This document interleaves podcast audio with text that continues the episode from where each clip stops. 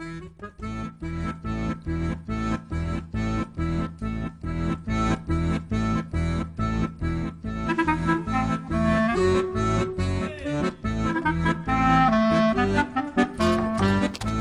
le gars en vadrouille.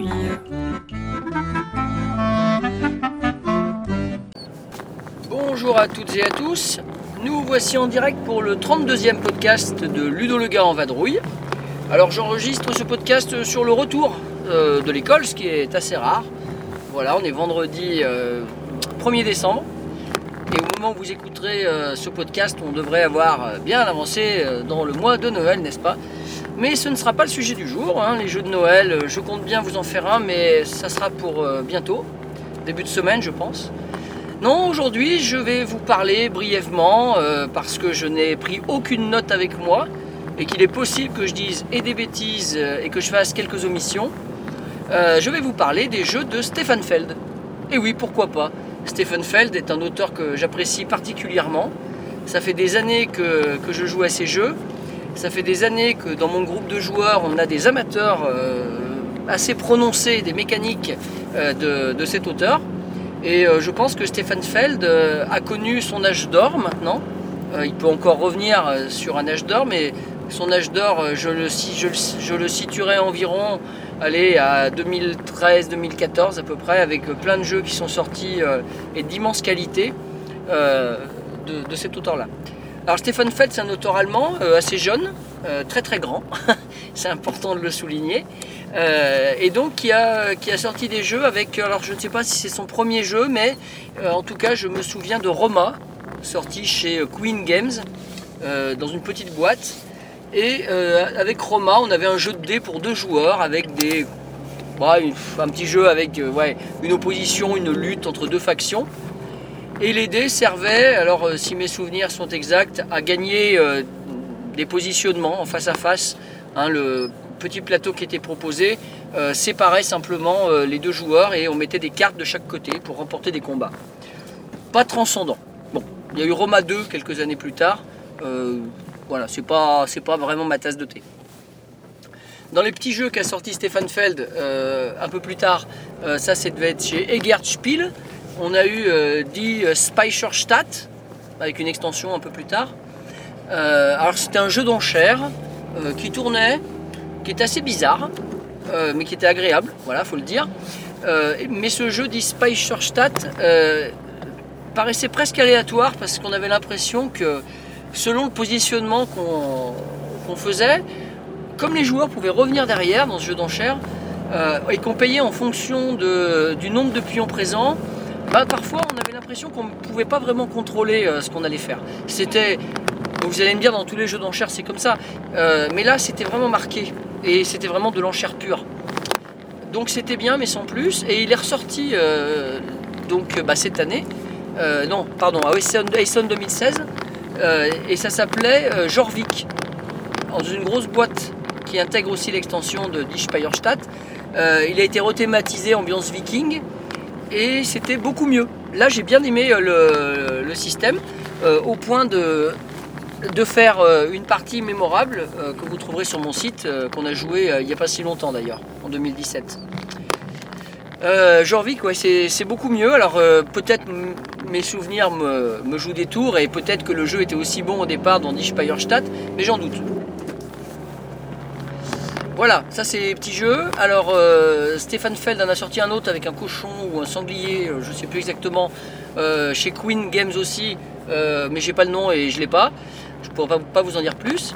Et sinon, bah, Stefan Feld, c'est quand même du jeu plus lourd, avec euh, plein de manières de marquer des points de victoire, plein de manières euh, de gérer les dés, c'est un peu sa marque de fabrique.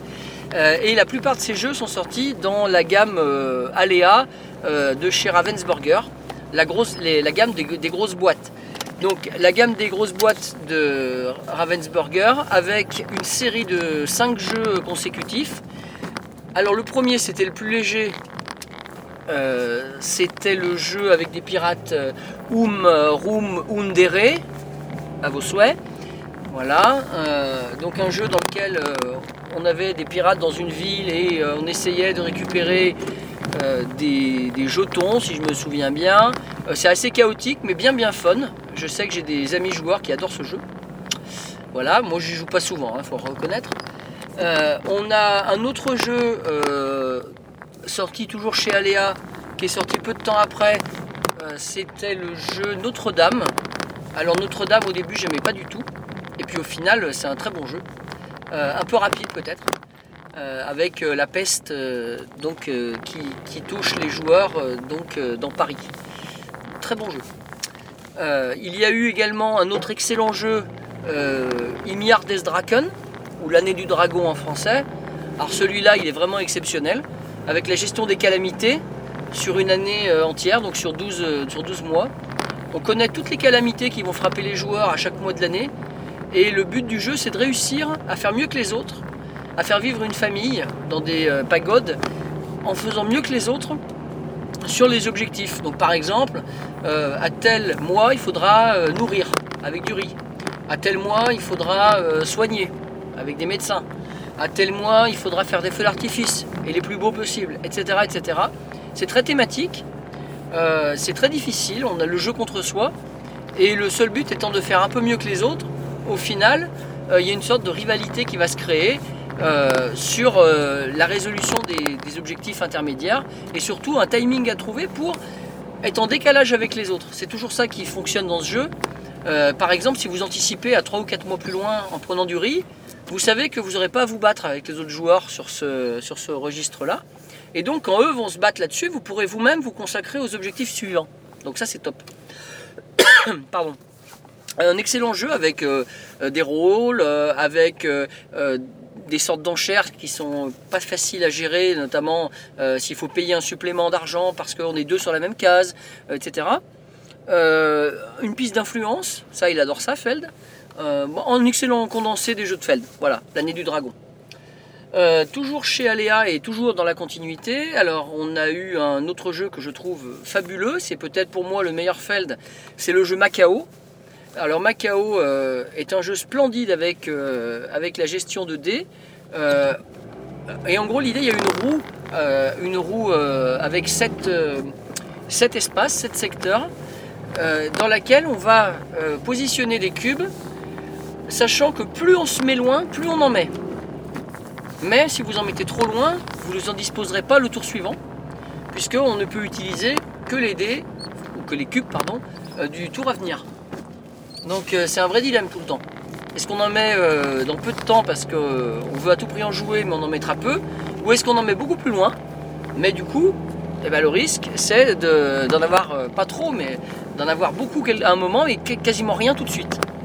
Bon après c'est assez classique au niveau du reste du, du jeu avec un plateau euh, découpé avec plein de choses, des ressources à récupérer, euh, dans, livrées dans des ports, euh, avec encore une fois une piste d'influence. Des quartiers, on essaye également de se positionner de manière adjacente pour marquer des points à la fin.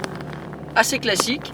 Par contre, le, la roue là en question et euh, l'achat de cartes, parce qu'il y a ça aussi, euh, l'achat de cartes euh, proposé euh, par tour et qu'il faut arriver.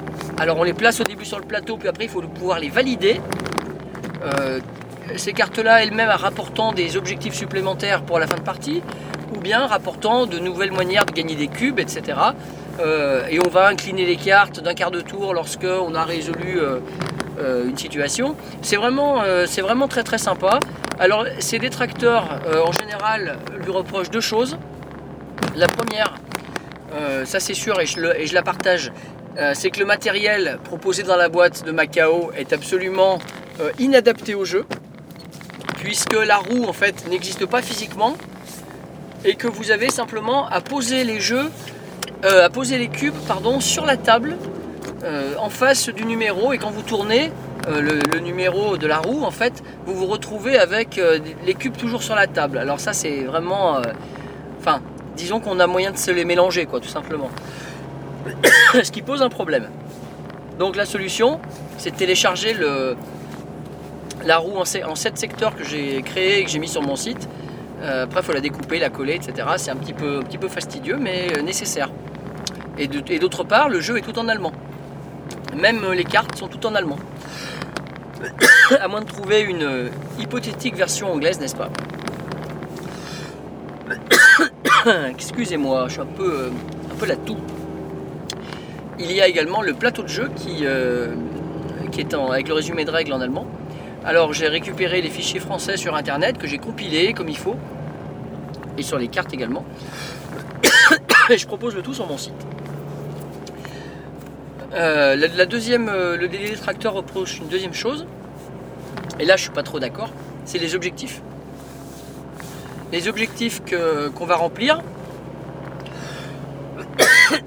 et ben décidément, les objectifs qu'on va remplir euh, ne sont pas euh, forcément réalisables à chaque partie.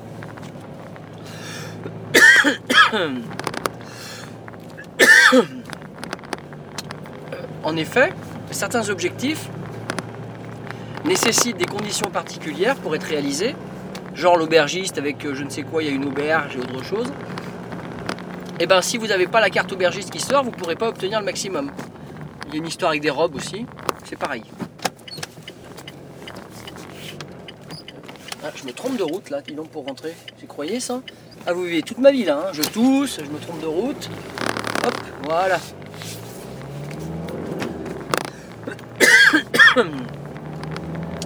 Et donc, euh, ouais, les objectifs, je disais, sont pas forcément réalisables facilement. Et à chaque partie. Donc, euh, certains disent que le jeu est hasardeux à ce niveau-là. Bon, moi, je pense que c'est une prise de risque. Si on prend un objectif qui est lucratif, mais que on n'est pas sûr d'avoir euh, la carte qui va avec, complémentaire, par exemple, et ben, tant pis, quoi. C'est une prise de risque. Par, par contre, si ça marche, et ben, on peut peut-être euh, prendre une bonne option sur la victoire. Donc, euh, chacun voit verra midi à sa porte. En tout cas, c'est un jeu de timing aussi. Il faut être capable de ne pas se faire griller par les autres joueurs quand on livre les denrées dans les ports, parce que les premières livraisons rapportent plus que les suivantes.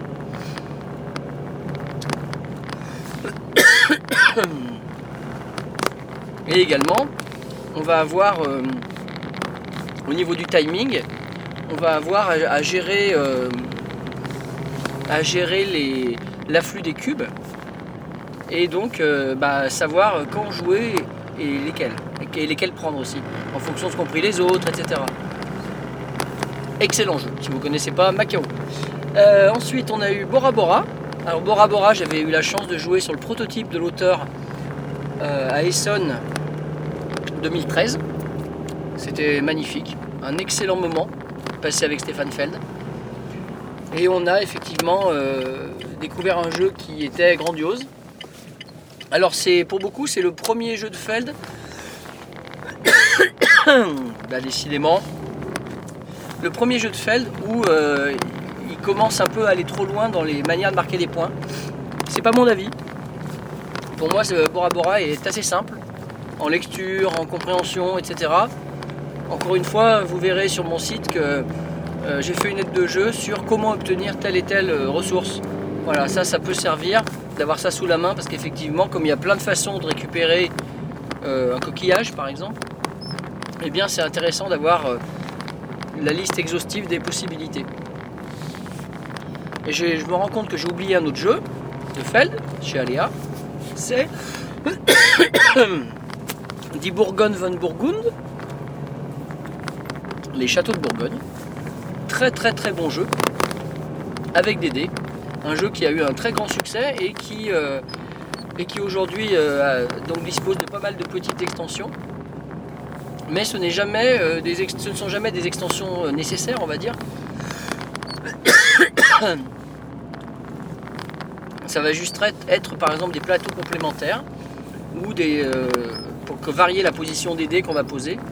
Euh, je pense qu'il faut avoir le jeu sous les yeux là pour comprendre exactement euh, ce que je veux dire. Donc le mieux c'est probablement que vous, euh, bah, que vous regardiez un petit peu des comptes rendus de partie, ça, ça vous aidera davantage.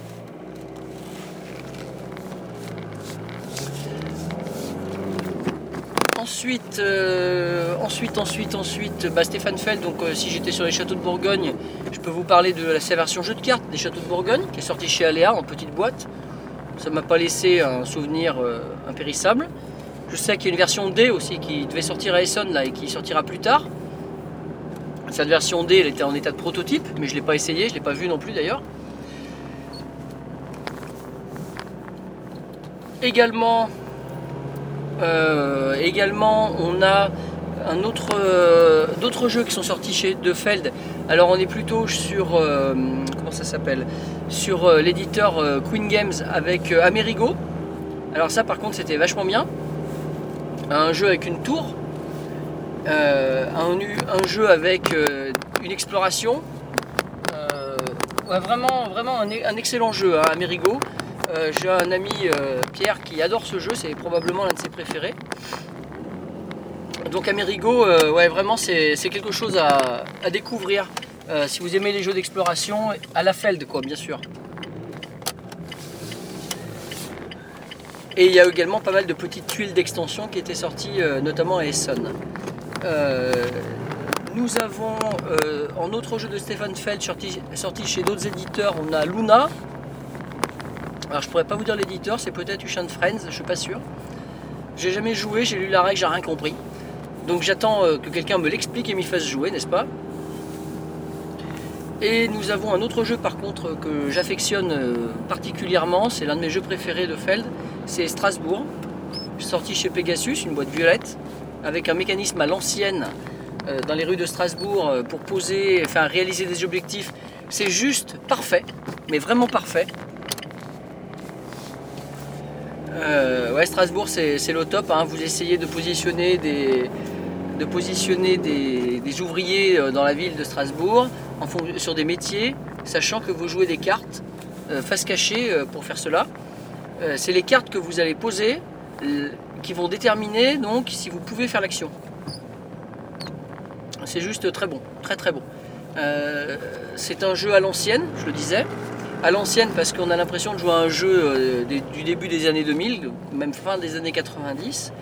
Euh, mais il y, y a une part de, de bluff super sympa, puisque au début de chaque tour, vous devez choisir euh, combien de cartes vous allez jouer, piocher dans votre deck euh, ce tour, et combien donc vous allez pouvoir en jouer euh, sur la table, euh, face cachée, et après vous allez les mettre en tas, en un certain nombre de tas, en fonction donc du nombre de, de lieux sur lesquels vous voulez vous battre. Donc je, je vais donner un exemple, ça fixera les choses. Donc si par exemple, Vous, vous imaginez vous battre sur euh, trois, euh, trois positions, et bien vous allez peut-être euh, jouer, euh, je sais pas moi, cinq cartes face cachée, et puis vous allez les répartir ensuite euh, sur, euh, en trois tas. Et ces fameux trois tas, c'est vous qui allez choisir les valeurs que vous mettez dedans. D'accord, vous me suivez? Donc euh, vous aurez ensuite, lorsque va arriver euh, l'action qui vous intéresse, dans l'ordre du tour, on va tourner un tas, ou zéro, pour ceux qui ne veulent pas se battre, et c'est le total des points qui sont marqués sur vos cartes qui vont, déter qui vont déterminer donc celui qui joue à l'action. Donc ça c'est top, voilà, ça c'est top, ça, ça fait couiner beaucoup mais c'est vraiment génial. Voilà donc Strasbourg, donc si je récapitule euh, avant de, avant de peut-être oublier des jeux, ah oui j'oublie Merlin qui, euh, qui est en train de sortir, la Essen en ce moment en deux mille dix-sept, euh, j'attends de le recevoir avec impatience. Il euh, y a Merlin donc qui va arriver. Est-ce que j'en oublie d'autres de Stefan Feld? C'est fort possible. Aquasphère, oui. Je reviens, je repense à ça chez euh, Pegasus et Matago. Euh, alors Aquasphère, c'était un jeu sous-marin. Hein, ça se passe sous l'eau et on essaye d'aménager sa base sous-marine. Très très bien, euh, un peu complexe quand même. Euh, c'est pas le, c'est pas le Feld le plus naturel, mais ouais, bien sympa euh, quand même. Euh, et puis également un autre que, qui tourne bien. Euh, mais que personnellement on n'a pas, enfin euh, que je n'ai pas trop apprécié quand même, et c'est le cas de mes amis, c'est le jeu euh, L'oracle de Delphes qui est sorti euh, à Essen deux mille seize. L'oracle de Delphes euh, qu'on a trouvé hasardeux au possible et une sorte de course aux objectifs dans un monde mythologique euh, qu'on n'a qu'on n'a pas trouvé exceptionnel. La lecture du jeu n'était pas facile non plus, plein de couleurs de partout, très difficile. C'est pas le jeu auquel je rejouerais le plus volontiers de cet auteur. Et donc si je veux faire un petit bilan final, et après comme ça je pourrais peut-être boire un coup parce que je vous avoue que j'ai mal à la gorge, et vous l'avez remarqué, euh, le petit bilan final c'est que pour moi les meilleurs jeux de Stefan Feld, eh ben, ce sont les suivants. En premier lieu Macao, hein, avec sa roue donc. Euh, en deuxième lieu euh, euh, Strasbourg. C'est pas le plus connu, mais il est vraiment top. Euh, et ensuite, ça va se tenir dans un mouchoir entre l'année du dragon, euh, Bora Bora. Voilà, probablement, j'aurais du mal à choisir. Et puis ensuite, on a peut-être des jeux tels que euh, les châteaux de Bourgogne, Trajan également, dont je n'ai pas parlé, Trajan avec un mécanisme d'awalé vraiment sympa, euh, ça c'était top aussi en deux mille douze, Trajan, voilà désolé, chez Amonite, j'en ai pas parlé, voilà, et puis peut-être Amerigo aussi, au même registre. Voilà, voilà, vous avez un petit éventail euh, donc des jeux de Feld, euh, vous voyez que j'en ai beaucoup et que j'ai joué à beaucoup de ces jeux. Euh, je peux vous dire que si vous aimez du Feld, eh ben, euh, vous devriez tous les essayer, voilà, tout simplement. Euh, je tiens à m'excuser donc pour mes tout répétés lors de ce podcast.